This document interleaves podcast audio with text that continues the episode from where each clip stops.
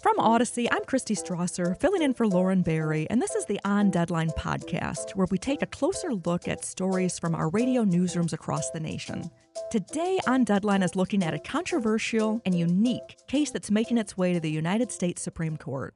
The case in question involves Donald Trump and whether he's eligible to be on the 2024 presidential ballot. The case is unique in several ways, including the ramifications of the former president being charged with trying to overturn a Democratic election. That's a first. And there's this Trump himself appointed three of the current nine Supreme Court justices. The case landed with the Supremes because in Colorado, the state's high court ruled that Trump incited his supporters on January 6, 2021, while Congress was certifying Biden's 2020 election victory. Colorado's high court deemed the charge against Trump was enough to disqualify him from running for president under the Constitution's 14th Amendment. That amendment prohibits an oath taking officer of the U.S. who engaged in insurrection from holding any office, civil or military, under the U.S.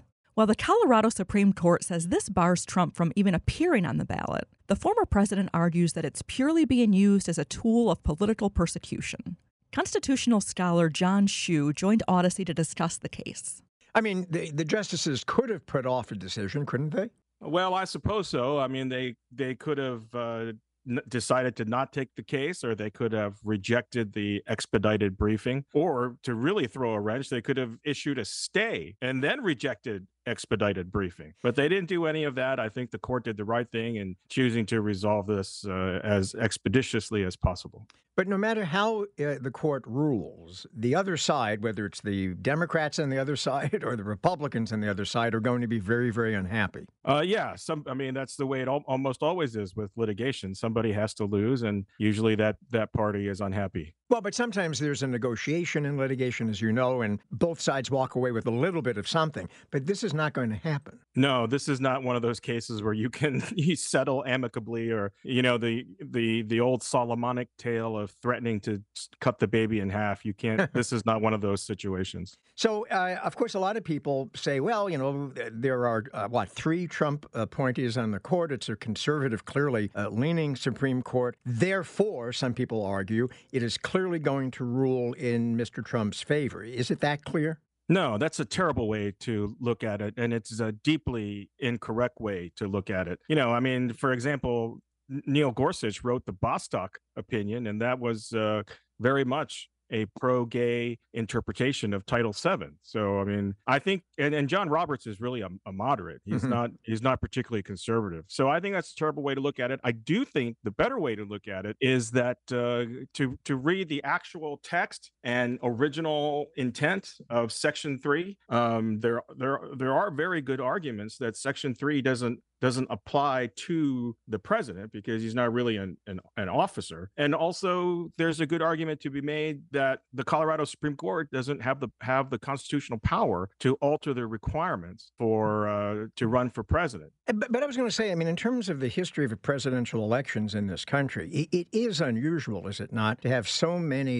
thorny and yet extremely important issues that could end up uh, really having great weight on who ends up winning the the presidential uh, elections. Uh, We don't normally have this situation in this country. No, that's that's correct. But you know, we the Democrats and President Biden, when he was running for office in 2020, they talked about norms and restoring norms. But it's it's not the normal thing to actively prosecute a former president. As I think you and I have discussed before, Charles, you know, President Ford intentionally did not prosecute Richard Nixon. And Mhm. as a country after the Civil War, we intentionally did not prosecute Jefferson Davis or Robert E. Lee. And that's definitely an insurrection. That's the whole reason why the 14th Amendment was passed Right. because because they seceded from the Union and, and started the Civil War. So, uh, but they we as a country decided not to do that for the sake of the sake of the nation. So some of these prosecutions are just completely unheard of and novel,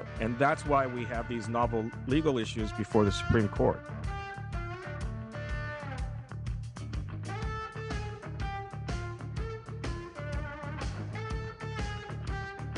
While the Supreme Court justices are supposed to remain unbiased and impartial, many have wondered whether that's possible in a case that involves the very president who appointed them. While the court holds a conservative majority, 6 to 3, many started calling on some of the justices to recuse themselves over the conflict of interest. Political analyst, pundit, and writer Lincoln Mitchell joined Audacy in the Bay Area to discuss. The Colorado Supreme Court was the first state to find that the 14th Amendment's insurrection clause applies to former President Trump and his involvement in the January 6th Capitol riot that happened three years ago. There are now more than 30 legal challenges across the country seeking to remove Mr. Trump from election ballots. He is appealing the Colorado ruling to the highest court in the land. And so, if you were a member of this court, is this something that you would want to have to rule on? No, but it's something that they're going to have to rule on. And you know, from the court's perspective, this is, I think, a tougher case than people realize.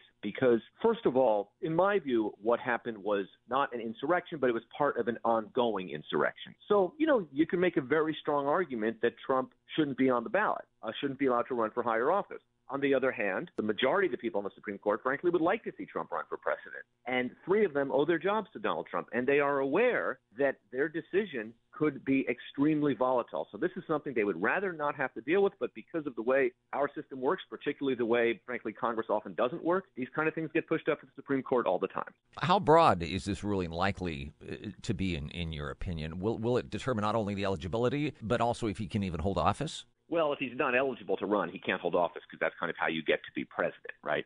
The question here, and, and again, this is a legal question, but I, and I'm a political scientist, so I'm going to kind of try to try to do the best I can here. There is a possibility that they could say something specific about Colorado means that he can't run in Colorado, but make it clear that it does not apply to all of the other states. Because remember, there's only about 30, maybe you know, offhand 30 or 35 states where Trump even needs to be on the ballot. Donald Trump isn't on the ballot in California, New York, Colorado. It doesn't matter right? He could still win the presidency. But if they make something sweeping that says, because of this is just this insurrection clause simply does not apply to somebody running for president, which is an argument that was made uh, uh, in Colorado for those who wanted to keep him on the ballot, then it would apply and he would, would run in every state. So they can do this kind of how they want to. He was at a, a rally yesterday, I believe it was in Iowa, and he said, you know, all I want is a fair ruling. So if the court rules against him, apart from ripping them in the media. What else would he be able to do once that decision comes down? Well, in my view, that's an that's an unlikely outcome. But if he is, if if that does happen, we, we really we are in. You know, it's a cliche, but we've never been to this place before, right? Yeah. Because if he's really not allowed to be on the ballot, the first issue is the primaries, which occur, of course, before the general election. So then you have to have state Republican parties saying we're going to we're going to follow this ruling and take him off the ballot, which means you know Nikki Haley is likely the nominee, and in fact likely the president. But remember that Donald Trump's political power is unconventional in that it is always grounded on the threat of violence. And if you don't believe that, look at what happened on January 6th, which is why we're having this discussion in the first place. So a lot of people, even people I know who would like to see the court say he cannot run, are concerned about this threat of violence. And he has danced up to that line over and over, and he has crossed it a few times in the past as well. So if the court says he can't run, you know, he's not going to stop running. He's not going to stop holding rallies. He's not going to stop riling up his base. And he's going to put pressure on other Republicans not to honor that. It's not at all clear where this goes. And my sense is we're not going to get there because, you know, there's a whole kind of legal structure built around this idea that the court are these legal scholars. But in this day and age, they're all politicians and they're thinking about it politically. And certainly people like Kavanaugh, who really came up through the political apparatus at least as much as the legal one. And it's majority Republicans, and my sense is they're going to say that he, he, he, he can run.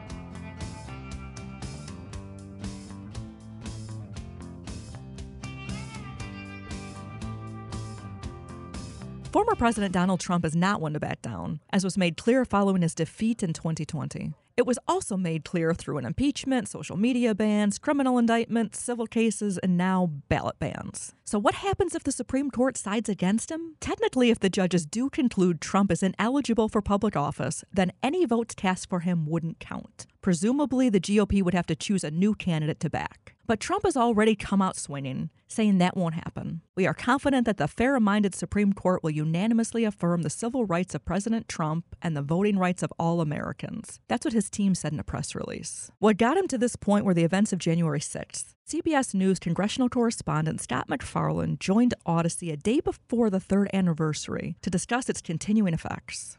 Ahead of tomorrow's third anniversary of the Capitol riot, President Biden this afternoon delivered a speech in which he said Donald Trump is a threat to democracy. Got the president certainly didn't pull any punches today, did he? In front of a U.S. flag, speaking in a tone of voice we haven't heard in a while, and invoking President Trump's name, former President Trump's name, an awful lot. Haven't heard that in a while from President Biden either. Um, this is clearly a crystallized argument on the three year mark of January 6th that democracy remains at risk in 2024, that Donald Trump is an existential threat to democracy. President Biden pretty unequivocal about that over the past hour. Mr. Biden saying a lot about why Americans should not vote for Donald Trump. What did he say about why they should vote for Joe Biden? Ultimately, he's making a contrast here that Donald Trump is a threat to democracy and that everything that he does sows lawlessness. Making that contrast, he's making a case for himself. He also pushed back on those recent statements from Donald Trump, unrelated to the election, about the blood of Americans being poisoned by immigration, the same language President Biden said used in Nazi Germany. And I think ultimately what he's tried to do here is build a binary choice. With his poll numbers soft, with his poll numbers lagging,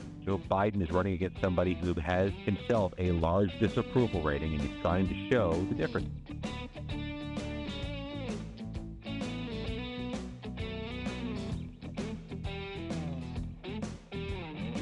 No matter which way the court rules, the extra attention Trump has received from the case seems to have paid off, just like all his other court cases. In fact, last month while on the campaign trail, Trump said that the ballot challenges made him, quote, much more popular now than I would have been if they didn't do it. As for voters, party lines determine whether people think he should be on the ballot. A poll from CBS News found that 90% of Republicans think the Supreme Court should let him be on the ballot, while 81% of Democrats think he should be removed. But the only opinion that will end up mattering, at least legally, is the one held by the Supreme Court. This show is produced by Joe Hiti, Lauren Barry, Myron Kaplan, and Bill Smee. I'm Christy Strawser. Thanks for listening to On Deadline, Audacy serving of the top news story just for you. Subscribe on the Audacy app or wherever you find your podcasts.